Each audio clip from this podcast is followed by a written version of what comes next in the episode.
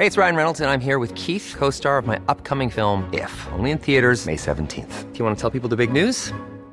All right, I'll do. Sign up now and you'll get unlimited for $15 a month in six months of Paramount Plus Essential Plan on us. Mintmobile.com slash switch. Upfront payment of $45 equivalent to $15 per month. Unlimited over 40 gigabytes per month. Face lower speeds. Videos at 480p. Active Mint customers by 531.24 get six months of Paramount Plus Essential Plan. Auto renews after six months. Offer ends May 31st, 2024. Separate Paramount Plus registration required. Terms and conditions apply if rated PG.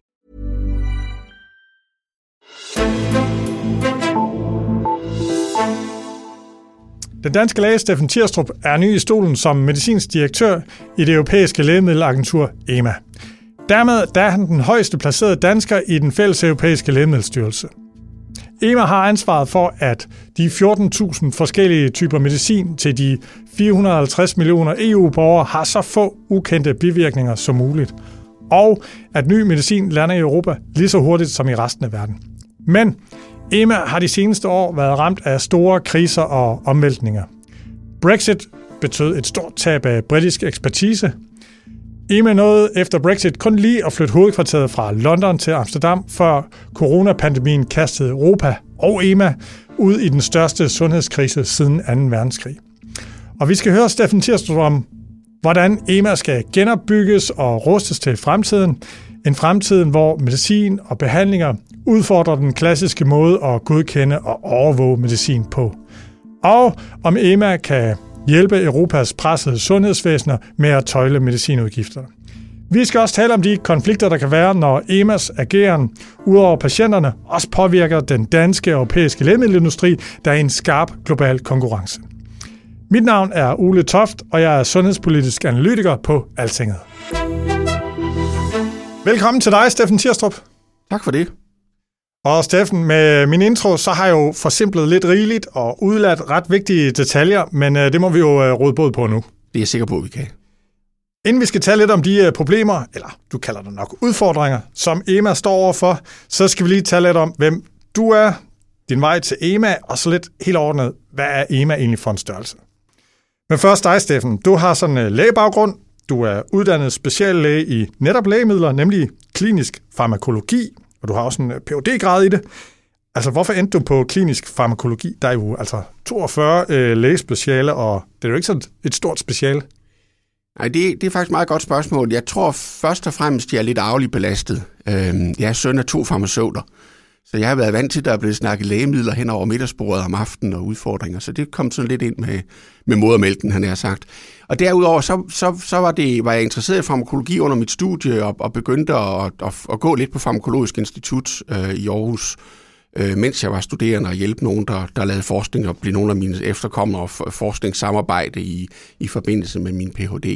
Men jeg troede faktisk, at jeg skulle blive øh, lungemediciner, og, og har en stor del af min kliniske uddannelse i lungemedicin og havde en forestilling om, at jeg skulle være sådan en blanding af klinisk farmakolog og, og, og lungemedicin, så det skulle være klinisk anvendelse af farmakologien.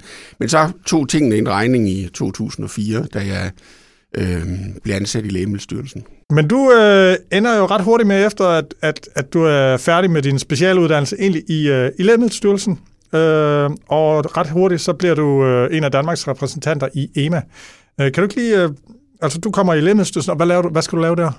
Jamen, jeg bliver ansat i godkendelsesafdelingen øh, øh, som overlæge og, og, og får ret hurtigt ansvaret for at øh, beskæftige mig med de lægemidler, der bliver godkendt gennem det, der hedder den centrale procedure, altså lægemidler, der bliver godkendt i en fælles europæisk procedure, hvor EMA er dem, der er, er koordinatorer for opgaven. Vi kan komme mere tilbage på, hvordan EMA fungerer om lidt. Øh, og, og, der blev jeg så ret hurtigt øh, medlem af CHMP, Komiteen for Humanmedicinske Lægemidler, som den hedder, som er godkendelseskomiteen i det europæiske lægemiddelagentur. Ja, og det er jo faktisk, det var i 2004, så næsten 20 år siden, så har du været, øh, så steg du så i graderne i Lægemiddelstyrelsen, du blev også øh, leder af IAF, og så blev du, da du var højst rangeret, godkendelseschef i, øh, i Lægemiddelstyrelsen. Er det ikke korrekt forstået? Jo, jeg blev ja. endt med at være chef for, på afdelingen for lægemiddelgodkendelse, men på det tidspunkt var jeg, der kunne jeg simpelthen ikke også passe øh, det europæiske arbejde. Det, det var mere et, øh, et administrativt arbejde øh, på hjemmefronten. Så øh, stoppede du i lægeforeningen, eller i Lægemiddelstyrelsen, og øh, da de fusionerede hele alle styrelserne til en stor øh, superstyrelse, og hoppede over i øh, svenske øh, rådgivningsfirma, NDA, hvor du rådgav øh, medicinalfirmaer om at få godkendt medicin. Ja, jeg, jeg skiftede til, til den anden side af, af, af gæret og, og brugte den viden og erfaring, jeg havde fået for de 10 år i, øh, i, de der, i, den, i det europæiske lægemiddelsystem, til at, at rådgive industrien om, hvordan man øh, udvikler lægemidler, så de møder forventningerne af de europæiske myndigheder og hjælpe dem med at interaktionen med, med EMA. Så det har jeg jo så brugt de, øh, de næsten øh, sidste 10 år på. Så jeg plejer at sige, at jeg har været jeg er uddannet i 93, så jeg har brugt 10 år på at være hospitalsansat læge, klinisk arbejdende læge, 10 år på at være ansat i en myndighed, og så 10 år på at være rådgiver. Og nu er jeg så hoppet tilbage til myndighederne 1. juni øh, sidste år, øh, hvor jeg blev øh, medicinsk direktør eller med, chief medical officer i øh, det europæiske lægemiddelagentur i Amsterdam. Ja, og øh, der skal du være øh, EMAs lægefaglige ansigt og stemme i offentligheden. Kan du, kan du lige sådan forklare, hvad det, hvad, hvad det vil sige? Ja, det er en, jeg har en ret stor øh, jobbeskrivelse, og, og til at begynde med var jeg sådan lidt, øh, uha, det, øh, det er lidt af en mundfuld, jeg står over for her. Men jeg har valgt sådan den, den pragmatiske tilgang at sige, at det er næsten ligegyldigt, hvad jeg laver, så er det inden for min jobbeskrivelse. men, men, men, øh, men, men det er rigtigt, at min, jeg har det er til, tilsigtet, at jeg skal have en udad, eller har en udadvendt funktion. Det vil sige øh, pressemøder, øh, forskellige øh, workshops, øh, interaktion med, med medier, men vi har jo også som øh, lægemiddelagentur, vi har en, en aktiv publikationsstrategi øh, om at, at offentliggøre det, vi laver øh, fordi vi er en offentlig myndighed, og derfor skal det være offentligt tilgængeligt for alle. Så der er også noget omkring at få skrevet nogle artikler til nogle internationale tidsskrifter og gjort os, øh, sat os på landkortet. Og så er det jo en, altså jeg er jo ikke, igen, klinisk farmakolog, men jo ikke special, super specialist i et øh, givet terapeutisk område. Nej. Men i EMA har vi et hav af superspecialister. Men jeg er generalisten, der kan samle trådene, og så selvfølgelig er der også et stort, øh, et, et stort politisk spil. Og, og teknisk set, organisatorisk, er jeg ansat som øh, i en rådgivningsfunktion til, øh, til direktøren for Læmmelagenturet. Jeg sagde i min indledning, at, at øh, EMA er det agentur, hvor man øh, godkender medicin for alle 27 lande. Det er ikke øh, helt rigtigt. Det er ikke øh, EMAs øh, 900 ansatte, der sidder og godkender alt den medicin, som må sælges i EU-landene. Kan du ikke lige forklare, hvad, hvad er det præcis EMA er for en størrelse? EMA er øh, som sagt det europæiske lægemiddelagentur, og, og, og hvad kan man sige, vores øh, politiske herre er Europakommissionen. Så vi er et agentur, ligesom øh, Miljøagenturet, som for eksempel ligger her i København, som nogen sikkert cykler forbi nede på Kongens Nytorv en gang imellem. Så vi er et agentur, vi er et relativt stort agentur, som du siger, med 900 ansatte.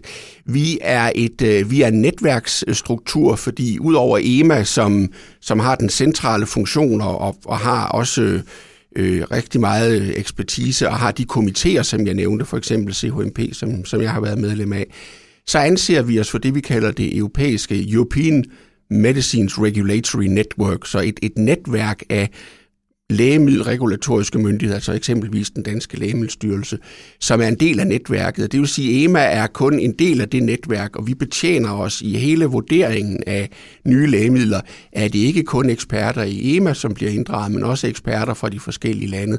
Øhm, så det er ud fra sådan en, en, en netværkstankegang og en, en, en fællesskabstankegang om arbejdsdeling, og der er ingen idé i, at 27 lande sidder og laver det samme arbejde, hvis vi kan gøre det i fællesskab, og hvis vi snakker om lægemidler og lægemiddelbivirkninger, hvis man pludselig opdager, at et, et lægemiddel er farligt i Frankrig, jamen så er det jo formentlig også farligt i Danmark og resten af EU. Så der skal også være en, så der er en fællesskabstankegang bag det her. Der er så til, i forhold til, hvis vi tager bivirkninger, et kæmpe setup, hvor alle bivirkninger øh, fra 27 lande lander øh, i samme database, øh, og hvor man så overvåger det også øh, ja. på europæisk plan. Øhm, og bare lige til de, til de helt nye, hvorfor, når det nu er så omfattende at få godkendt et lægemiddel, hvorfor er det, at det her med bivirk, at der alligevel kan være bivirkninger? Det kan være svært for, kan man sige, udefrastående at forstå. Ja, man kan sige, når, når, når et lægemiddel bliver godkendt, så er erfaringsgrundlaget relativt begrænset i den forstand, at de kliniske forsøg, altså de forsøg, der har været lavet med lægemidlet på mennesker og på folk med, med den sygdom, som lægemidlet her er tilsigtet at behandle, der er måske indgået øh, et sted mellem 500 og 5.000 patienter. Men når lægemidlet bliver bredt ud, vi kan tage, øh, lad os bare gå til et aktuelt eksempel med godt nok lidt andre tal, øh, covid-vaccinerne, mRNA-vaccinerne, de kliniske forsøg, der blev lavet der, var enormt store, større end vi nogensinde har set dem i 30-50.000 deltagere. Men nu snakker vi jo altså om, at vi på den anden side af, bare i Europa er der jo flere hundrede millioner mennesker, der nu har fået det her. Så det er lidt nålen i høstakken. De, de bivirkninger, der opdages efter lægemidlet er godkendt, det er ikke de hyppige bivirkninger, det er de sjældne bivirkninger. Dem, som kommer optræder i en ud af 100, en ud af 1000. Øhm, så, så, så det, er en, øh, det er desværre en, en indbygget øh, del af at, at få, et, et, få et lægemiddel på markedet, fordi hvis vi skulle undersøge det til bunds, om jeg så må sige, til alle bivirkninger var afklaret, jamen så var der ingen patienter, der fik adgang til medicinen i, øh, i rigtig, rigtig lang tid. Og det er en, øh, en vanskelig balance om, hvor grundig skal man være, og hvor hurtigt kan man få nye lægemidler ind på markedet. Ja, men, men det er vigtigt at understrege, at, at når lægemidlerne bliver godkendt, så har man gjort alt, hvad der er øh, videnskabeligt og teknisk muligt for at opdage bivirkninger, også potentielle bivirkninger, hvis man kender lægemidlets virkningsmekanismer osv. Øh, og nogle gange hegner vi jo lægemidlerne ind med noget, vi kalder risikostyringsprogrammer, fordi vi ved, at der allerede er en risiko ved lægemidlet, og derfor vil vi undgå, at den risiko bliver større end, end højst nødvendigt. Øhm, men det er vigtigt at følge lægemidlerne, når de kommer på markedet, og det er derfor, vi har det her meget, meget øh, tætmasket net af lægemiddelovervågning i Europa. Ja. Inden vi øh, bevæger os videre, så skal jeg bare lige høre, det er jo fælles europæisk godkendelse, det vil sige, at hvis Danmark godkender et middel, så er det godkendt i hele EU. Men der er også noget, der bliver godkendt centralt. Er det korrekt forstået? Ja, det skal vi lige råde både på, Ole. Hvis, hvis, hvis et lægemiddel bliver, starter med at blive godkendt i Danmark af den danske lægemiddelstyrelse, så behøver det ikke nødvendigvis at blive godkendt i resten af Europa. Det vil kræve en ekstra procedure, hvor firmaet tager den danske godkendelse i hånden, og så spørger de andre EU-lande, det behøver ikke nødvendigvis være dem alle sammen, men det kan være den håndfuld, de for kommercielle øh, hensyn er interesseret i at få lægemidler Det er sådan en slags gensidig anerkendelse.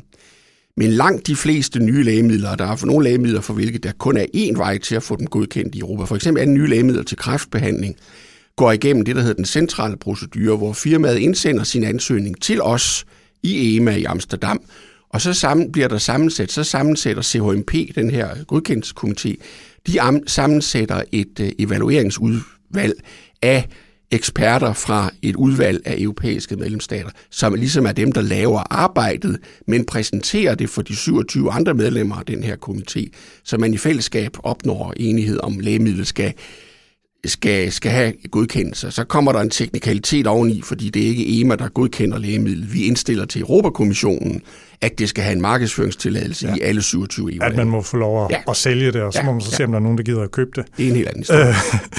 øhm, hvilken retning går det i? Er, er der mere og mere, der bliver centraliseret, eller, eller kan du sige noget om det, eller er der mere og mere, der foregår i, i landet, eller er det status quo? Jeg vil sige, der bliver mere mere og mere fokus på den centrale procedure, fordi det er, det er der, de innovative lægemidler kommer. Så, så det er den vej, de rigtig nye lægemidler, hvis man må bruge det ord, de, de virkelig innovative lægemidler, dem der anvender øh, nye teknikker til, til fremstillinger osv., så de går den vej. Øhm, og og der, de, alle har jo også set fordelen af, ved arbejdsdeling, at vi, at vi deles som arbejdet og arbejder i det her netværk. Fordi udover de 900 ansatte, som vi sådan cirka er i Amsterdam, så har vi jo et netværk af eksperter på cirka 4.500, som kommer fra de forskellige 27 landes øh, EU-agentur. Så vi vil altid kunne finde den, den bedste ekspert i, i, øh, i den her database til at løse opgaverne. Ja, og det med at finde den bedste ekspert, det bliver tiltalende vanskeligt, men det vender vi øh, tilbage til. Hvis vi lige tager det her med det politiske og, og hvem der egentlig styrer EMA, altså øh, EU-kommissionen, ministerrådet eller medlemslandets lægemiddelchefer? altså hvem kan man sige sådan ligesom styrer EMA, eller er I, er I sådan meget selvstyrende i forhold til andre agenturer? Kan du sige noget om det? Vi, man kan jo sige, hvis, hvis vi lige tager lovgivningen først, så er det jo EU-lovgivning, og det vil sige, det er rådet, parlamentet og kommissionen i den øh, treenighedsproces, der er ved al EU-lovgivning. Så det er ligesom den, der... Og selvfølgelig bliver vi og netværket hørt, når der kommer, kommer ny lovgivning. Øhm, i, I dagligdagen så er EU-kommissionen øh, jo vores politiske herre, ligesom hvis man sad i Lægemiddelstyrelsen, så ville det være Sundhedsministeriet i Danmark, der, der var din, din politiske chef.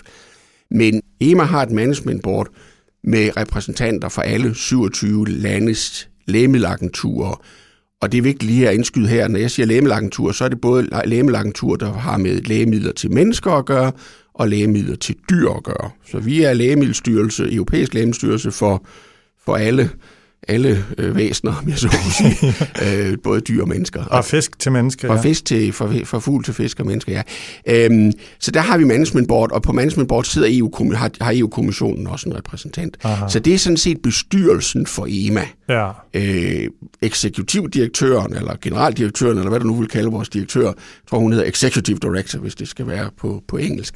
Hun er selvfølgelig ansat øh, af Europakommissionen, ligesom jeg jo også er ansat af EU-systemet. Ja, ja. Øh, og hvad med, hvad med medlemslandenes, øh, der er de her heads of øh, medicine agencies? Øh, de... Ja, det, det, det er sådan en anden, øh, og det kan godt være noget forvirrende, for man kan sige, at vi har management board, og der sidder i bund og grund direktørerne øh, for, for de enkelte lægemiddelstyrelser.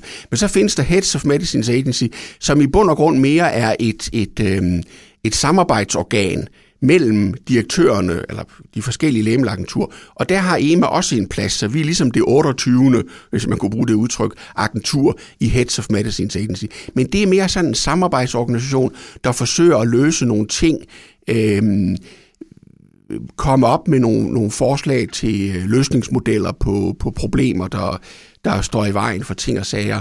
Øhm, så, så det er sådan en, du kunne kalde det en interesseorganisation øh, af, af agenturer. Okay. Godt.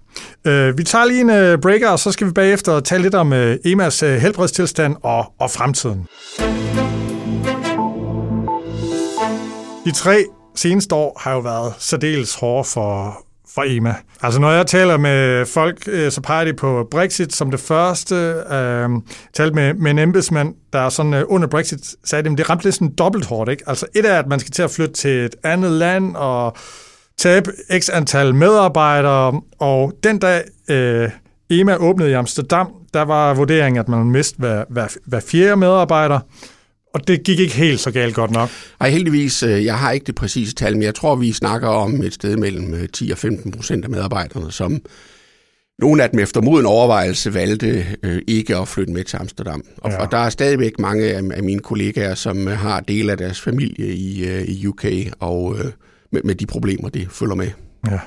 Og det andet øh, slag, de fik med, med, med Brexit, det var, at øh, som jeg forstår det, altså Storbritannens Lægemiddelstyrelse var enormt anerkendt, og de Altså, det er, at landet er meget stort, og det er, et, det er et meget højt niveau, så det var et stort fagligt tab for, for styrelsen. Er, er det, ja, det, korrekt? det er korrekt. MHRA, som den uh, engelske lægemiddelstyrelse hedder, var en, uh, var en meget stor bidragsyder, uh, løftede rigtig mange opgaver i det fælles europæiske samarbejde, øh, rigtig, rigtig gode eksperter. Øh, nogle af dem er jo, er jo så i mellemtiden blevet udflaget, fordi de har haft øh, irske rødder eller andre rødder, så de har kunne få pas, og, og, og nogle af dem er faktisk ansat i andre agenturer i dag, så nogle af dem har vi faktisk kunnet beholde.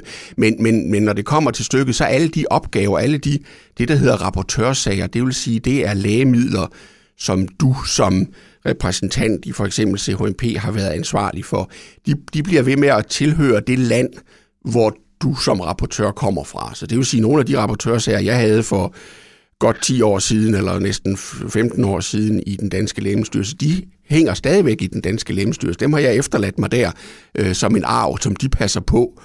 Og det vil jo sige, at et af de største lande i EU, som havde et meget hurtigt niveau, som gerne tog store, svære sager, der var lige pludselig, hov, det skal ja. vi lige have fordelt ud Dem på. skal vi have fordelt til nogle andre, og, og der var selvfølgelig nogen, der var, der, der var, der var større lækker biskner end andre, hvis man så må sige. Og, og, og, men, men det lykkedes jo selvfølgelig, men det, men det betyder jo selvfølgelig, at udover at der er færre til at vi har ikke eksperterne fra UK til at hjælpe os længere.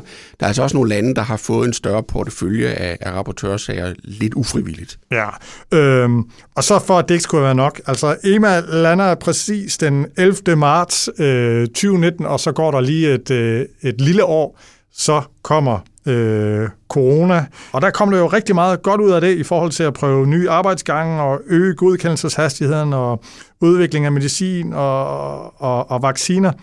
Øh, men altså, de fleste landes sundhedsmyndigheder blev jo voldsomt presset, og EMA var ikke nogen øh, undtagelse. Altså en kilde, jeg har talt med, sagde, jamen altså, EMA var ved at øh, brænde, brænde sammen. Det var ikke kun hastig godkendelse af vacciner, men jo også ny medicin.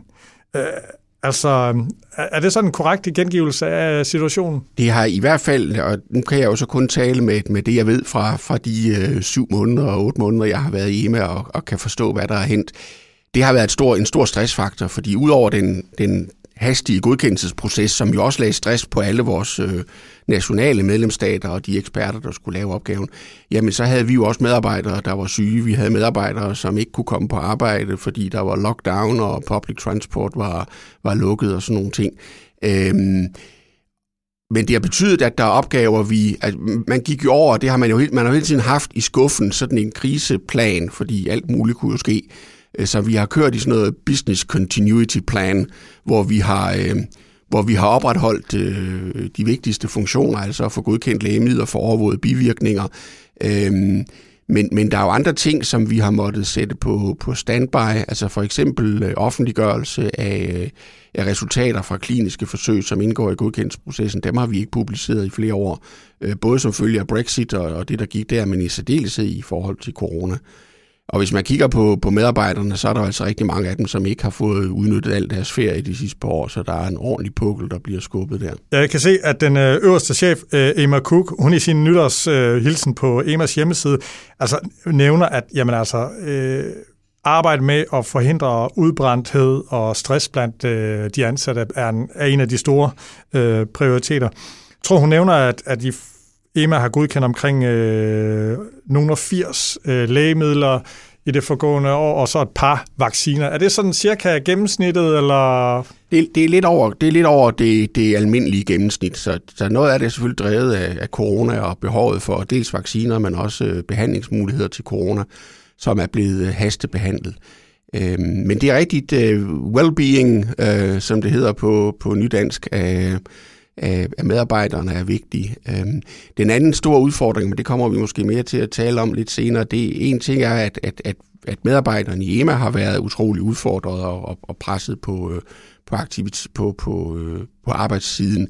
Hele netværket, som vi jo startede med at tale om, som vi er en del af, har jo været, har jo været udfordret. Og en af de store ting, der diskuteres hver gang vi mødes, det er, det er sustainability of the network. Altså, hvordan kan vi opretholde øh, ekspertisen men både opretholde, men hvordan kan vi også rekruttere og fastholde folk i det her arbejdsmiljø og passe ordentligt på vores medarbejdere. Der er for stor udskiftning simpelthen i, i styrelserne og jeg har svært ved at se, øh, hvordan det ser ud i de nationale agenturer, men det er mit indtryk, at der har, øh, altså efter corona har der været nogen, der har kastet håndklæden i ring. Jeg må sige, at i EMA er jeg imponeret over, hvor lidt corona har betydet i forhold til folk, der, der, der skifter arbejde. Altså nu skal det ikke lyde alt for højst, men, men Ema, er det ikke også lidt øh, højdepunktet på en del menneskers karriere, hvis man kan ende med at sidde der? Eller, altså det, det er et attraktivt sted at sidde? Det, det er et attraktivt sted at sidde, fordi du selvfølgelig øh, kommer, kommer rigtig, rigtig tæt på, på nogle af beslutningerne. Det er også et godt sted at arbejde. Der er gode løn- og ansættelsesvilkår, øh, øh, gode forhold, hvis du ønsker at flytte din familie i eksempelvis til Holland. Så, så, så det er på alle måder en attraktiv øh, arbejdsplads. Lad os bare lige helt kort runde det her med sådan EMAs fremtidige øh, strategi eller vej. Øh, jeres, jeres overordnede kommission, ministerrådet, øh, skal jo tage nogle strategiske beslutninger om, hvilken retning skal I gå i. Hvad er det for nogle svære afgørende valg, de ligesom skal tage, eller er, kan man sige, kursen givet? Altså, kan, kan du sige noget om det? Kursen, kursen er, at, at, at delvis givet. Altså det, der er det store øh, spørgsmål i øjeblikket, kan man sige, det er, at Europakommissionen øh, barsler med, eller har faktisk barslet et stykke tid, med et forslag til revision af øh, lægemiddellovgivningen i EU. Og øh, det er selvfølgelig dels politisk drevet, og, og det er også et spørgsmål, hvordan det vil blive modtaget i parlamentet. Øh, der er det, det vi hører på vand. Vi har selvfølgelig givet input til øh, før jeg kom, har vi givet input til, øh, til, hvor vi mener, der kunne foretages forbedringer og optimeringer af den eksisterende lovgivning. Og jeg er sikker på, at noget af det bliver taget med i betragtning, andre ting bliver måske udladt af, af politiske overvejelser. Der er i øjeblikket meget fokus, politisk fokus på øh, mangel på medicin.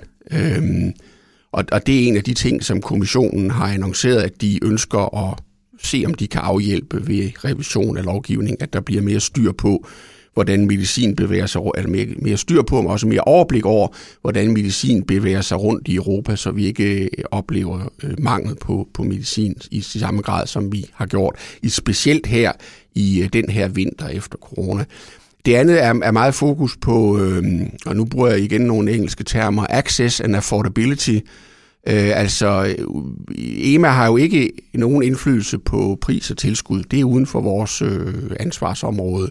Vi er jo meget bevidste om, at når lægemidler bliver godkendt, så øh, er der jo nogen efterfølgende, som skal udskrive dem, og der er nogen, der skal betale for dem. Ja. Øhm, men det er ikke en del af vores beslutningsgrundlag. Men der, der, er mere, der er, kommer formentlig mere fokus på på tilgængelighed af medicin øh, i den nye øh, lægemiddellovgivning, og der kommer også mere fokus på lægemidler til udsatte grupper og sjældne sygdomme. Det er i hvert fald det, vi hører på vandrørene. Ja, øh, men altså det der med affordability, altså at, at, det, det, at det har en god pris, men så samtidig også, at der. Øh, til sjældne sygdomme. Det er nogle ting, der trækker lidt i forskellige retninger, og at, at man, ikke vil, man ikke vil have forsyningsstop. Øh, det kræver jo også, at, at man kan lokke nogle producenter til at have større lager og sådan noget. Ikke? Og det taler vel også lidt imod, hvis man vil have en, en skarp øh, pris. Så det er lidt et, øh, et kinderæg, øh, kommissionen gerne vil have. Er det ikke korrekt forstået? Jo, det kan sagtens ses som et kinderæg. Og man kan sige, at der er også nogle af de her ting, som går, går på den anden side af, hvad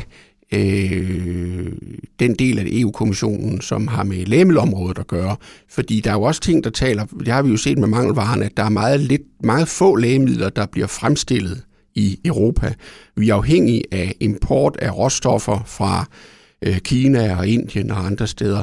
Men det er jo ikke lægemiddeldelen eller sundhedsdelen af, af EU-kommissionen. Det er jo det, der hedder DG Growth og så, så der er andre dele af EU-kommissionen, der skal i spil, hvis vi vil, hvis man på den lange bane vil forbedre forholdene for lægemiddelindustrien i Europa. Ja, og, og nu er det ikke sikkert, at du har en holdning, det kan være, at du har en vurdering af det, men altså krigen i Ukraine og Kinas, øh, der er i hvert fald mange, der ser Kina som stadig mere sådan øh, aggressivt og øh, imperialistisk, at øh, man begynder at sige, er det nu en god idé, at vi er så afhængige af af Kina, som man har set med russisk øh, gas. Det er ikke sikkert, at det, at vi har et meget tæt handelssamarbejde, betyder, at vi kan forhindre konflikter i fremtiden.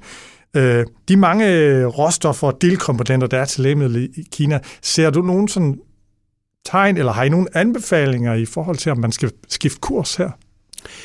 Altså, den, den seneste øh, situation med mangelvarer har jo sat det i yderligere perspektiv, at vi er meget afhængige af blandt andet Kina og Indien. Ja, det er antibiotika, jeg synes, jeg så ja, på jeres Antibiotika er det helt store, øh, er specielt amoxicillin i øjeblikket. Der er rigtig mange lande, der har, der har øh, forsyningsvanskeligheder, særligt med formuleringer til børn, altså øh, mixtur og, og, og sådan nogle ting. Men, men øh, Altså, vi, vi vil jo gerne gå samarbejdets vej, og vi har et stort internationalt samarbejde jo allerede med, med, de, med de rigtige øh, store øh, lægemiddelagenturer som os selv, og FDA, og Health Canada, og TDA i Australien, og PMDA i Japan. Og, og, og vi går nok vejen, at vi gerne vil, vil have en, en bedre dialog med Kina i håbet om, at vi, at vi i hvert fald kan, øh, at jeg, jeg, tror ikke, vi, vi kan, vi, jeg tror ikke, vi kan satse kun på dialogen. Vi bliver også nødt til, som europæere, og det er uden for, for EMA-sakken, det er måske min private holdning, vi bliver nok nødt til at satse på, at vi måske kan have noget mere produktion i Europa og gøre os mindre afhængige. Altså læren fra at være afhængig af, af den russiske gas. Vi skal måske heller ikke være så afhængige af råstofferne til, til lægemidlerne kommer fra. Men, men det er et langt sejt træk. Øh, ja, og det taler vel også mod det her, hvis kommissionen gerne vil have billigere lægemidler, fordi jeg tænker, det er jo ikke øh, for sjov, man flyttede det til Kina. Det var vel, fordi man tænker, det kan vi gøre billigere og mere omkostningseffektivt. Ja, det, det, det er jo ikke... Ja, altså det er primært har, har, har Kina jo kunne levere de her varer til, til, en, til en markedspris, som har været konkurrencedygtig, og det har været svært at opretholde en produktion i. Men altså, der er jo stadigvæk øh, virksomheder, der fremstiller deres øh, medicin i Danmark, og vi har også danske virksomheder, uden jeg skal nævne nogen, som jo fremstiller deres medicin i Danmark. Så, ja, så det, det kan lade fremstille det, men det andet er jo om de her hjælpestoffer, råstoffer ja. til medicin, hvor det kommer fra. Øh. Ja, og, og for nogle af dem er, er der så tale om import også, men altså det, det, det, det er et stort politisk spørgsmål, som jo, som jo ikke kun bliver løst med, med lægemiddellovgivningen. Øhm, og man kan jo sige, at der er også mange andre områder i, i vores samfund, hvor vi er afhængige af, kin, af, af kineserne. Øhm, nu læser jeg jo lidt hollandske nyheder en gang imellem, og Holland har jo en meget, meget stor virksomhed, som fremstiller teknologi til at lave mikrochips. Så de laver ikke selv mikrochipsen, men de laver de laserprintere, om man så må sige.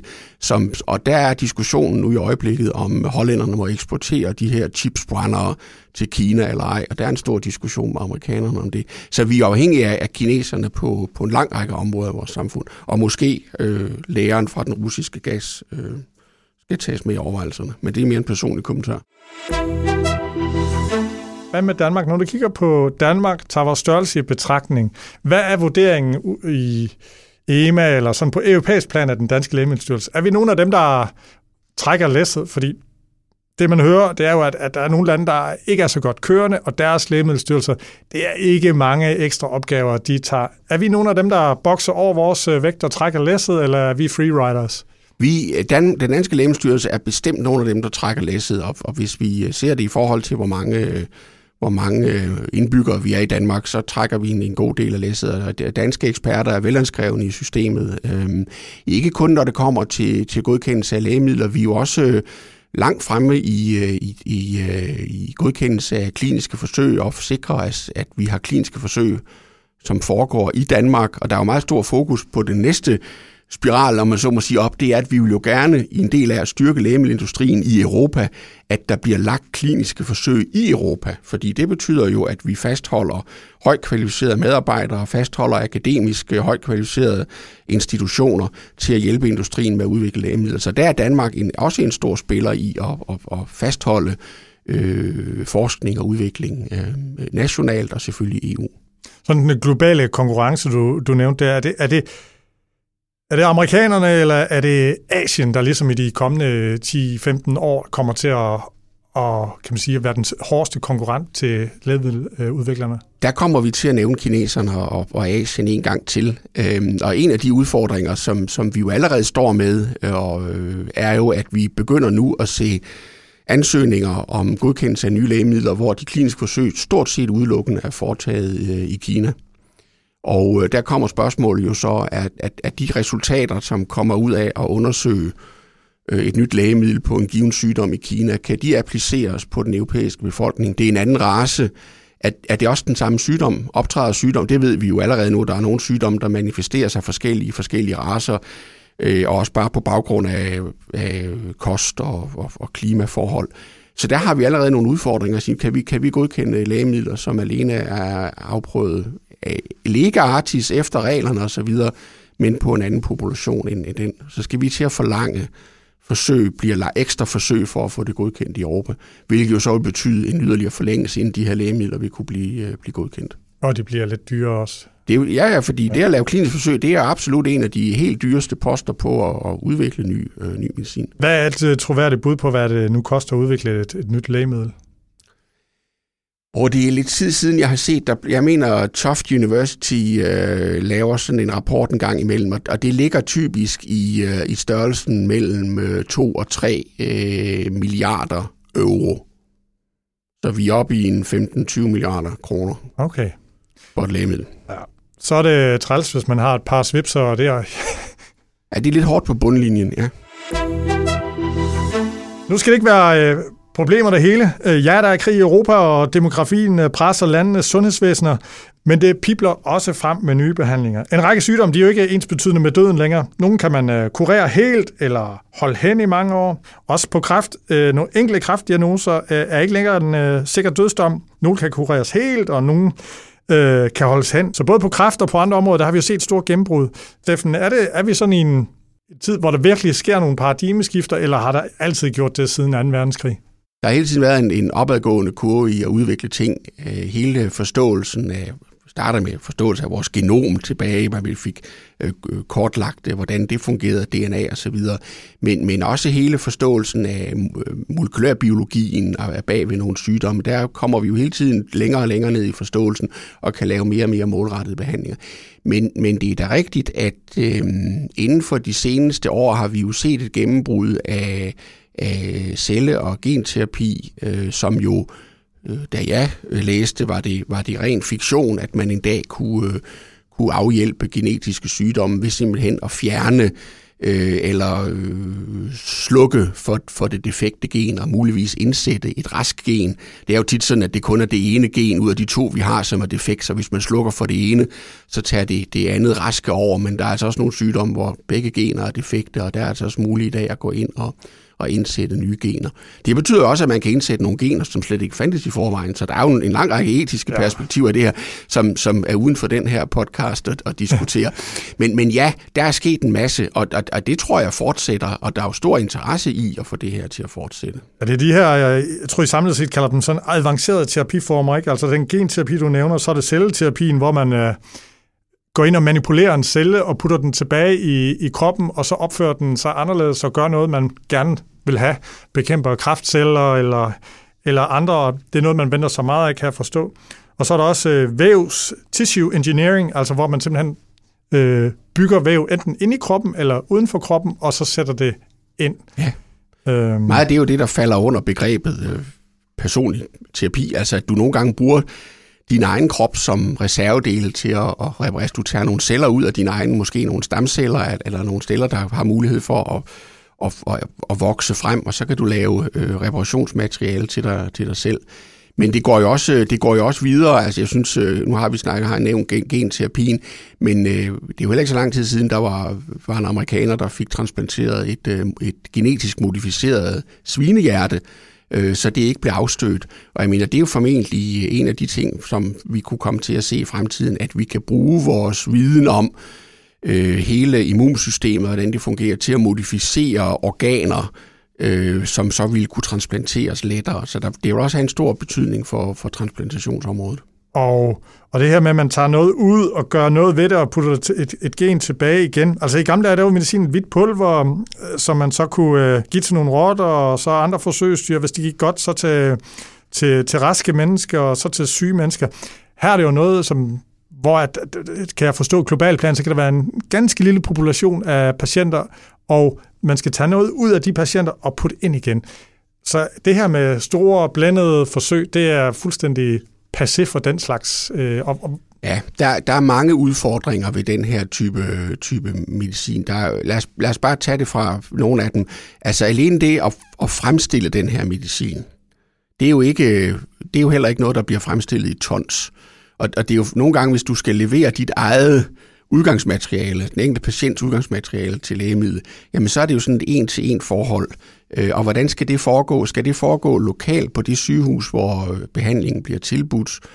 Øhm, det har også implikationer for vores sundhedsvæsen, fordi hvis det er en rasende sjælden sygdom, lad os nu sige, at der er øh, 10 patienter i Danmark med den sygdom. Skal vi have sådan en enhed i Danmark, der skal behandle 10 patienter? Nej, det skal vi måske ikke, fordi vi er så små.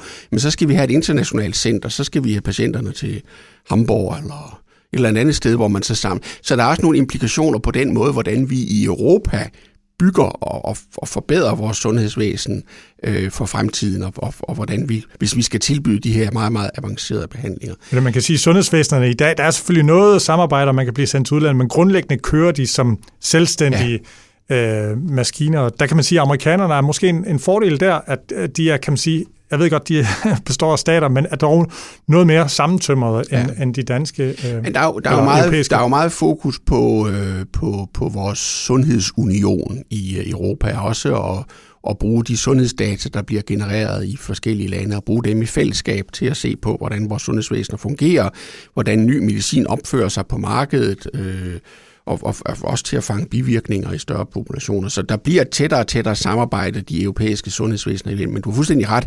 Vi er ikke the United States of Europe øh, i modsætning til United States of America. Nej. Det kan godt være, at vi, vi kommer tilbage til at sammenligne FDA og, og EMA, som på nogle punkter ikke er helt færre, men lad os prøve at gøre det alligevel lidt senere.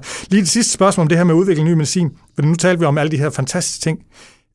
Vi talte inden programmet, altså i forhold til psykiatriske sygdomme? Inden for, for, for de psykiatriske sygdomme, der har der jo ikke, der har jo ikke været de store breaking news. Det har jo kørt stadigvæk på en, en, en biokemisk forståelse af, eller opfattelse af, hvordan de her sygdomme er. Og så er der selvfølgelig kommet lægemidler, som har været mere effektive, men det har stadigvæk været inden for de samme virkningsmekanismer. Der har ikke været nogen... Øh, paradigmeskift. Paradigmeskift, det var lige det ord, jeg lidt efter. Det, det, det har der ikke været. Øhm, er der ty- tegn på, at det er på vej? Altså man kan sige, der er jo stor, stor fokus, ikke så meget på de psykiatriske sygdomme, men andre sygdomme i vores centralnervesystem, som jo også er relevante. Demens som den helt store, men også andre neurodegenerative sygdomme, som ALS for eksempel. Og der sker der øh, noget, og, og der er måske også nogle øh, celleterapier og nogle, øh, nogle til, både selvterapi, men også terapier, hvor vi bruger RNA, altså en andet et af vores signal, vi kender fra mRNA-vaccinen. Der findes nogle andre RNA-lægemidler, øh, som måske også kan have en effekt på nogle sjældne epilepsisygdomme osv. Men øh, om det på den lange bane kommer til at smitte af lige præcis på psykiatrien, det synes jeg er svært at se i øjeblikket. Ja, jeg så øh, amerikanske øh, lægemiddelindustris øh, interesseorganisation har lavet en opgørelse over, hvilke øh, nye lægemidler, der ligesom er, er på vej og på et tidspunkt kan godkendes. Så der er omkring 800, og der er faktisk en hel del mod øh, Alzheimer's, kunne jeg se, selvom øh, kræft er, og er en af den, er den helt store, der jeg tror, det var en tredjedel eller halvdelen af, af, af de nye medicamenter. Altså næsten halvdelen af de nye lægemidler, vi godkender i Europa, er til kræftsygdomme. Ja. Øhm. Og så er, det, øh, er, der, er der nogen...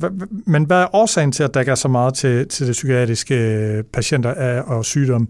Er det, at hjernen er for svær at forstå? Er det, fordi der ikke er penge i det? Man tænker, det, er jo, det er jo meget udbredt sygdom, kan man sige. Eller sygdomme, det er jo mange forskellige. Jeg tror, det er en blanding af, af, af lidt af hvert. Øh, jeg tror ikke, jeg har, jeg har ikke det magiske svar på det. Øhm, dels er det nok, fordi vores forståelse af psykiatriske sygdomme og hvorvidt de kan behandles med lægemidler, der er vi stadigvæk ikke kommet til bunds. Øhm, der er jo også meget interesse i at behandle psykiatriske sygdomme med forskellige former for kognitiv terapi, måske kombineret med en eller anden form for, for lægemiddelterapi. Nu er der også meget stor interesse for, øh, for psykedelika igen, øh, som brug til behandling, for eksempel ved behandlingsresistent depression øh, og PTSD og misbrugstilstande. Øhm, så måske vores forståelse af, af psykiatriske sygdomme. Og så er det jo måske et lavprioritetsområde i mange lande, hvor, hvor betalingsvilligheden for nye lægemidler til psykiatriske sygdomme ikke er så stor, som den for eksempel er til, til folkesygdomme, hjertekarsygdomme, kræftsygdomme osv. Så skal vi tale lidt om, øh, hvor grænsen går mellem øh, lægemiddelpolitik, altså øh, jeres arbejde med at sikre ny medicin og sikre lægemidler og holde øje med bivirkninger, og så det her øh, industripolitik, fordi både i Danmark, men altså også i Europa, fylder de jo rigtig meget øh, lægemiddelvirksomhederne.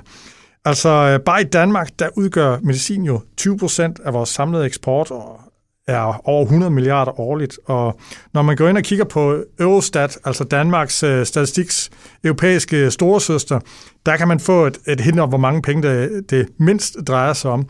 Altså hvis man kigger i den kategori, der hedder Pharmaceuticals and Other Non-Durable Goods, øh, så er beløbet for alle landene 1.500 milliarder, altså halvanden billion. Og når jeg går ind og ser, hvor meget Danmark øh, ligesom udgør her, så er det øh, lavere end det officielle danske tal, så det er formentlig langt over halvanden billion, som bliver brugt på at øh, købt medicin for. Så det er rigtig, rigtig mange penge. Steffen, øh, når vi bliver syge, så vil vi jo gerne have det, øh, det bedste, ofte det nyeste, men det er også til det til dyreste. Øh, hvad, kan, kan I gøre noget der for at hjælpe medlemsstaterne at gøre det mere affordable, som du nævnte, kommissionen ligesom havde et mål om? Altså vi, som, som jeg sagde tidligere, så er vi jo meget opmærksomme på, at, at øh, vi, er, vi starter en kaskade, når vi, når vi godkender et nyt lægemiddel. Der er nogen længere nede af floden, som skal, som skal udskrive det her lægemiddel øh, og, og, og bliver udfordret på den pris, det lægemiddel nu end måtte have. Og afhængig af, hvordan sundhedsvæsenerne er skruet sammen, så er der nogen, der skal finde pengene til det, enten i et forsikringssystem eller i et offentligt finansieret sundhedsvæsen, som vi kender i Danmark. Der, der sker jo det, at øh, fra januar 2025, der træder den nye EU-forordning om Health Technology Assessment i kraft. Ja. Og det betyder, at øh, og vi er allerede godt i gang med at, at, at, at øh, tilnærme os hinanden, at vi har, vi har altid haft et godt samarbejde med HTA, organisationerne specielt. Vi skal lige sige, at uh, HTA, det er det der Health Technology Assessment, altså hvor man vurderer øh, virkningen i forhold til prisen. Er det ja, korrekt forstået? Det, det, ja, det, det, det er skridtet før. Altså det er sådan, en, jeg tror på dansk, vi kaldte det medicinsk teknologivurdering i gamle dage. Så man, man kigger på, på fordelene og ulemperne, i for, og, og så kan man ultimativt lægge prisen ind. Men det vi har valgt at gøre i Europa, det er at sige, at vi går ind til, man, vi, vi vil gerne lave en analyse ind til der, hvor pengene skal puttes ind, fordi pengene og prisen er forskellige i de forskellige europæiske lande. Aha. Så en fælles, en fælles vurdering af added benefit. Man kan sige, når, når et lægemiddel bliver godkendt i EMA, så kigger vi på benefit risk. Har lægemidlet flere fordele end ulemper? Og det er betingelsen for at blive godkendt. Men dem, der skal HTA-vurderingen, teknologivurderingen, går i lige så meget høj grad på at sige, er der nogen, hvad er de added benefit, hvad er de ekstra fordele ved det her lægemidler, i forhold til, hvad der eksisterer af terapi, eller hvad patienterne kan blive tilbudt. Og det behøver ikke at være et lægemiddel. Det kan også være en anden form for terapi. Det kan være lægemiddel versus en kirurgisk intervention. Eller no- Så, så det er, har et lidt større perspektiv. Fra 5, januar 25, der bliver det obligatorisk for virksomhederne, at de har en, at de gennemgår det, der hedder uh, Joint HTA Advice, altså sammen med uh, altså alle 27 EU-lande i fællesskab. Øhm, og det bliver første omgang obligatorisk for lægemidler til kræftbehandling, og det er jo en af de, som jeg sagde, en af de helt store, og så for de her avancerede terapier, netop Aha. fordi vi ved, at de er så dyre. Og der har vi selvfølgelig en aktiv rolle, fordi vi jo starter jo med at kigge på de her data, og, og, og så vi har en mulighed også for at rådgive virksomhederne allerede fra i dag, så når de laver klinisk udvikling, at de tænker på, at de skal ikke kun generere data, som kan tilfredsstille vores afvejning af fordele og ulemper, men også generere data, som kan tilfredsstille afvejningen af, tilfører det her lægemiddel nu noget nyt i forhold til, hvad der ellers kan tilbydes den her patientgruppe. Ja, fordi der er jo en ny medicin på vej, som koster 5, 10, op til 20 millioner per øh, behandling, og hvor at, at, øh, nogle af dem, der skal betale, eller dem, der skal vurdere det, for eksempel det danske medicinråd, jamen virker det også om 20 år, at fortager virkningen sig, så har vi jo betalt. Hvordan stiller I over for det? det er jo i bund og grund uden for vores ansvarsområde, kan man sige. Altså vi, vi fokuserer, når vi godkender lægemidler, på fordele og ulemper. Øhm, vi kan jo selvfølgelig ikke sige os fri for, at, at vi udmærket er klar over, at nogle af de her lægemidler vil blive, blive vældig, vældig dyre. Men, men det er ikke en del, Altså, den måde, vi har skruet lægemiddelområdet og lægemiddellovgivningen sammen i Europa, det er, at jamen, første skridt, det er, har det her lægemiddel nogen plads i behandlingen i forhold, har det flere fordele end ulemper. Men I godkender et lægemiddel vil sige, jamen det har flere øh, fordele, end det har ulemper, og bivirkningerne er, er, er acceptable. Men hvis der findes et, et medicament, som kan præcis det samme, så godkender det alligevel, hvor at jeg har hørt folk, der siger, hvor kunne det da være dejligt, hvis EMA afvist øh, kræftlægemidler, som ikke er bedre end dem, der allerede er på markedet. Hvad er argumentet for og imod det? Altså, jeg kan godt forstå argumentet ud for sådan en, en lidt snæversynet betragtning om at sige, så har vi allerede noget, der virker. Men du kan også sige, at det, der kommer noget nyt, skaber også konkurrence. Øhm, så prisen falder? Så prisen potentielt falder. Det betyder også, at vi driver innovationen fremad. Fordi hvis der ikke var den her konstante øh, skridtvise, måske lille forbedring, fordi det er rigtigt, at hvis man kigger på for nogle af de lægemidler, der bliver godkendt, så siger man, at på et overordnet plan, så kan det her lægemiddel det samme. Men hvis man får krasset lidt i lakken, så er der jo for nogle af de her lægemidler måske en undergruppe af patienter, for hvem der faktisk er en forbedring, eller en forbedring enten i form af effekt, men også i forbedring af bivirkninger. Og de der små skridt fremad er jo, er jo med til at drive innovationen fremad. Så jeg ville være meget bekymret, hvis man endte med at sige, at der skulle være sådan et, et, et, et behovskriterium, at det skulle være bedre, end hvad der fandtes i forvejen. Så ultimativt hvis man, kan man sige, hævede bare og sige, jamen altså, vi fremover så godkender vi kun noget, som er signifikant bedre end det, der allerede er, så vil der være færre virksomheder, der, der tør kaste sig ud i udvikling af medicin, og det du siger? Jeg er sikker på, at, at det vil være en, øh, enten vil det i hvert fald være en forhindring for at kaste sig ud, og det vil i hvert fald betyde, at vi så færre og færre øh, lægemidler i, øh, i Europa. Det vil ikke være til for. Jeg, jeg kan ikke se det som en fordel jeg, jeg synes i mange, på mange måder, at, at, at den her totrinsraket, vi så har i Europa, at når lægemidlerne så er blevet godkendt, jamen så har vi en diskussion af, hvorvidt øh, vi vil betale for dem, og, øh, og, og hvem der skal have adgang til det. Steffen, nu øh, skal jeg lige lave en, en virkelig unfair øh, øh, sammenligning. Eller, jeg ved ikke, hvor unfair den er, men jeg laver den i hvert fald. Den amerikanske lægemiddelstyrelse bliver tit fremhævet som sådan lidt mere agil og med en større motor. Og altså, hvis jeg kigger sådan på tallene, så øh, FDA de har et budget på 30 milliarder, EMA har et på, på 3. Og det er selvfølgelig, at der siger du, at vi skal også regne de øh, nationalstaternes lægemiddelstyrelser med. Men har de samlet set alligevel en større, en større pengekasse at gøre godt med?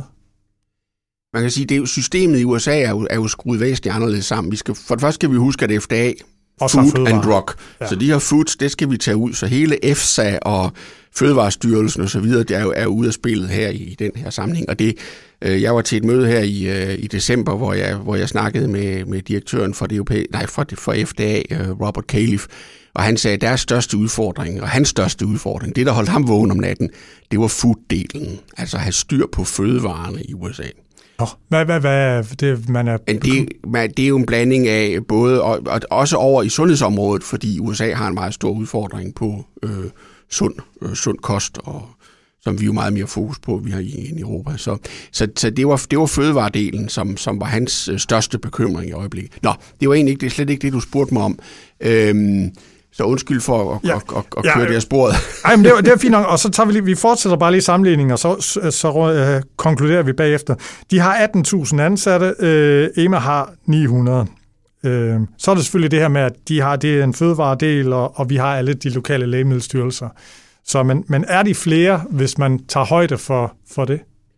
Og det er et svært regnestykke, og det har, det har jeg ikke lavet, men, men øh, de er muligvis flere, men de har jo også nogle forbindelser over i NIH, altså deres øh, fælles forskningsinstitution, øh, Øh, som skal tælles med i de der øh, mange tusind øh, medarbejdere, som vi jo ikke på samme måde har i. Der har vi et andet samarbejdsforhold, også ud til alle de her EU-finansierede netværksprojekter og ting. Altså, jeg synes, det er en meget svær sammenligning. Øh, jeg ved godt, at der er mange, der vil gøre FDA til, til storebror i det her. Øh, vi anser os bestemt ikke for at være lillebror i forhold til USA. Vi anser os heller ikke for at være storebror. Vi anser os for at være ligeværdige partnere. Vi har et utroligt godt samarbejde med, med FDA øh, på alle mulige planer, og også andre internationale regulatoriske myndigheder. Kan du sådan fra hoften sige, hvor er du misundelig på FDA, og hvor er du øh, virkelig glad for, at du ikke har deres bukser på? Jamen, FDA har nogle, øh, har nogle ressourcer i forhold til at kunne, øh, øh kunne, øh, kunne initiere forskellige forskningsprojekter meget, meget hurtigere, end, end vi kan i Europa. Fordi hvis, vi, hvis EMA vil initiere noget forskning, så skal vi, det kan godt ske, at vi har pengene, og det kan gøre meget, men vi skal ud og finde nogen, der vil gøre det, og der skal laves aftaler og ting. Så der kan FDA, der er FDA, fordi de har den her link over i NIH, der er de mere agile. Det, det kan jeg godt være lidt øh, misundelig på dem. Øhm, man kan også godt være lidt misundelig på dem i den forstand, at de jo de er the United States, altså de, de, de har et mere centralistisk forhold til at kunne, kunne træffe nogle beslutninger. Men, men det er et stort øh, byråkratisk, øh, og jeg vil faktisk også lige ved at påstå, mit indtryk er, når jeg snakker med dem, at, at nogle gange så er det mere byråkratisk, end, end det burde være. Aha. Godt. Og så er lige alderen. FDA er 117 år gammel, og EMA er, er 28 år øh, gammel, og 28 år, når man er en institution, det er jo ingen alder. Vi havde 28 øh, års fødselsdag i går, faktisk, øh, her. Øh. Blev den fejret? Ja, det blev annonceret på vores intranet, vil jeg sige. og, øh, og, og jeg var også til et møde, hvor, hvor Emma Cook øh, annoncerede, at det var vores fødselsdag, og så blev der jo klappet i hænderne. Men det er rigtigt nok, vi, øh, men, men ja, man kan jo sige, øh, EMA er jo, er jo opstået ud af etableringen af, du kan sige, EF, øh, som, som vi jo så blev en del af i 73, ikke? Øh, Øh, og hele den europæiske union går jo længere tilbage, og EMA er vel en, en, en udkrystallisering af et, et, et, et, et, et fælles europæisk samarbejde og se fordelen i, at vi tilnærmer hinanden, og som vi helt startede, startede den her podcast at snakke om, at arbejdsdeling, og, og der er ingen grund til, at vi sidder og laver det samme arbejde, når vi kan gøre tingene i fællesskab, og der er ting, der gælder for alle europæere. Så, så det er også en, en krystallisering af den europæiske union, at vi har sådan et, øh, et agentur. Her til sidst, så skal vi lige have, have konkluderet lidt, uh, Steffen. Uh, hvad holder, hvad holder dig uh, vågen om uh, natten, eller hvad kunne du godt have lidt ondt i maven over, hvis sådan på EMAs og de europæiske sundhedsvæseners vegne? Det er øh, nok noget af det, vi snakkede om tidligere, altså at, øh, at vores netværk øh, bliver ved med at være funktionsdygtigt. Sustainability of our network. Altså at vi, at vi kan blive ved med at løse vores opgaver på højst kvalificeret plan, at vi kan tiltrække medarbejdere, fastholde vores medarbejdere. Og så holder det mig selvfølgelig også vågen, at, at det er jo ikke kun os isoleret set, men, men vores sundhedsvæsener i Europa er under pres. Øh, så hvis jeg beholder mine lægefaglige briller på, der kan være så mange andre ting, man som privatperson kunne være bekymret for, men inden for, for de lægefaglige og ram, og rammer, så er, det, så er det det pres, vores sundhedsvæsen er under og vil blive ved med at være under, øh, som følge af, af ændringen i, i vores demografi. Så du ser ikke bare lige, at det er lige lidt post-corona i Danmark, har vi haft lidt strækket. Det ser værre ud i de andre lande, øh, fornemmer jeg på dig. Ja, der er andre lande, der, der, der har langt større udfordringer med deres sundhedsvæsen, end vi har. Er der, er der andre ting, du sådan, hvor du tænker, ah, det er, det er ikke rart at tænke på, eller det har vi ikke løsningen på endnu? Jeg, jeg synes, øh, det er nok det, er nok det som, øh, som er den største udfordring at, at, at få til at fungere. Øhm, så, så det med personalet, du nævnte, hvor, hvor forsvinder de hen, hvis øh, det her eksperter, er det, ryger de ud til industrien, eller bliver de med patienterne, eller, hvad, eller er der simpelthen bare for få skarpe... Jeg vil, de forsvinder ikke fra os. Det, det er mere et spørgsmål at få dem til os. Øhm, så jeg tror lige så meget, det er et spørgsmål om, at øh, udbuddet er mindre. Vi taler om, om mindre årgange øh, af, af unge mennesker, som, øh, som kommer ud fra institutionerne. Og så tror jeg også, vi har en opgave i at gøre os synlige. Altså, tak fordi jeg måtte komme her i dag og gøre I synlige. Altså, at der, der er faktisk en, øh, en, en, en øh, spændende arbejdsplads i et, i et internationalt miljø. Og så skal vi også lige, hvad, hvad glæder du dig til, eller hvad, hvad, hvad, hvad kan man sige, kan man være optimismen frem i dig, hvad, når du... Jamen, jeg glæder mig altid til at gå på arbejde. Det, det må jeg sige. Jeg er, er utrolig glad for, for, mit, øh, for, for mit nye arbejde. Øhm, og, og, og, og selvfølgelig er der nogle lange arbejdsdage, og, og der er nogle personlige udfordringer i at, at stadigvæk have sin, øh, sin familie i øh, København og arbejde øh, i Amsterdam. Men det har corona jo også lært os nogle ting med, med at kunne arbejde hjemmefra og, og, og have noget fleksibel arbejdsplads der. Øhm, jeg, jeg glæder mig til, at jeg føler, som jeg sagde til dig, inden vi gik i gang, at jeg er her i slutningen af, af februar, der udløber min ni måneders prøvetid. Og øh, jeg føler mig relativt overbevist om, at jeg får lov at fortsætte, men, men man ved du jo har aldrig... Selv, du har selv lyst til det. Men, og jeg har selv lyst til det. Og, ja. og, og, og, det, og der synes jeg ligesom, at det er måske for mig en, øh, en milepæl, der så ligesom forhåbentlig har udkrystalliseret den her meget brede den her meget brede øh, jobbeskrivelse, jeg har til, hvor er det virkelig, jeg kommer til at kunne gøre en forskel. Og så, hvad skal, hvad skal EMA kunne om fem år, som de ikke kan i dag? Jamen, EMA har nogle øh, såkaldte udfordringer, som, øh, som, som vi skal kunne være bedre til øh, inden for de næste fem år.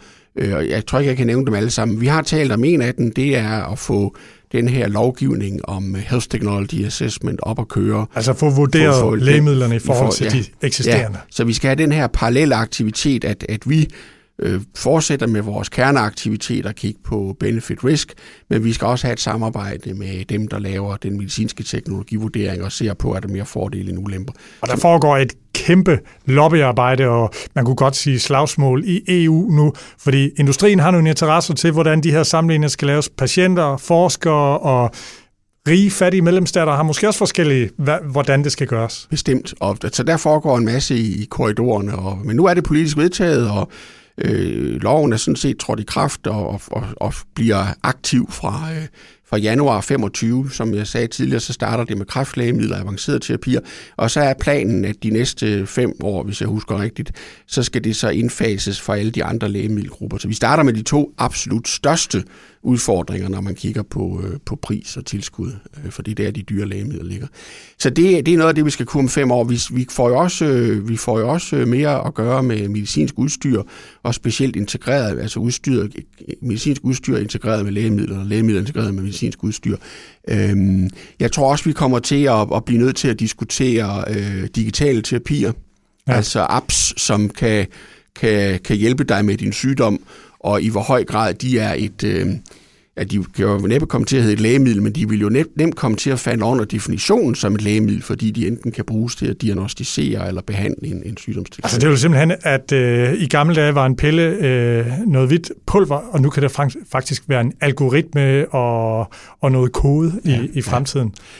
Og så kommer vi jo også inden for de næste fem år til at bestemme, for det var så lige det, der triggede mig med algoritmen. Vi kommer jo til at, at stå over for udfordringen med øh, kunstig intelligens og øh, machine learning, og det impact, det vil have på lægemiddeludvikling, øh, udvikling af lægemidler, vurdering af lægemidler. Øh, og der er vi allerede selv godt på vej. Vi har rigtig mange mennesker, der beskæftiger sig med det og, og, og er interesseret i at grave ned i big data osv. Altså det er jo nogle mennesker, der har nogle kompetencer, der er meget, meget langt fra de kliniske farmakologer, som øh, traditionelt har, har, har boet i, øh, i EMA eller arbejdet i EMA og i, og i Lægemiddelstyrelsen, ikke? Jo, vi, vi, vi skal jo lige pludselig til at, at bringe nogle folk ind, som, som har nogle, øh, nogle andre kompetencer. Og, men det synes jeg er jo det, der gør, igen, dit forrige spørgsmål, gør det spændende at gå på arbejde, fordi du kommer ind i et, du kommer ind i et, et, et, et arbejdsfællesskab, hvor der er øh, top-notch eksperter på alle mulige områder, og du kan løfte nogle opgaver i fællesskab. Altså, det har faktisk også været lidt øh, ekstra bøvlet for mig, fordi jeg ville egentlig bare til forberedelse af det her interview også øh, spurgt den der AI-chatbot, øh, øh, hvad de største udfordringer for EMA er, men den er simpelthen nede hele tiden, øh, så øh, jeg, jeg har ikke kunne bruge den, øh, men øh, det kan man jo, øh, kan lytteren jo prøve bagefter at gå ind og så spørge, hvad er EMAs største udfordringer. Man kan også, bare, man kan også skrive det på dansk, man behøver ikke at skrive på øh, engelsk, og så kan I jo se, om øh, hvor godt Steffen har ramt øh, i forhold til, hvad den øh, kunstige intelligens vurderer. Det siger vi tak for, og god fornøjelse. Steffen, tak fordi du øh, kom. Jamen, det var en fornøjelse, Ole. Tak fordi du inviterede mig.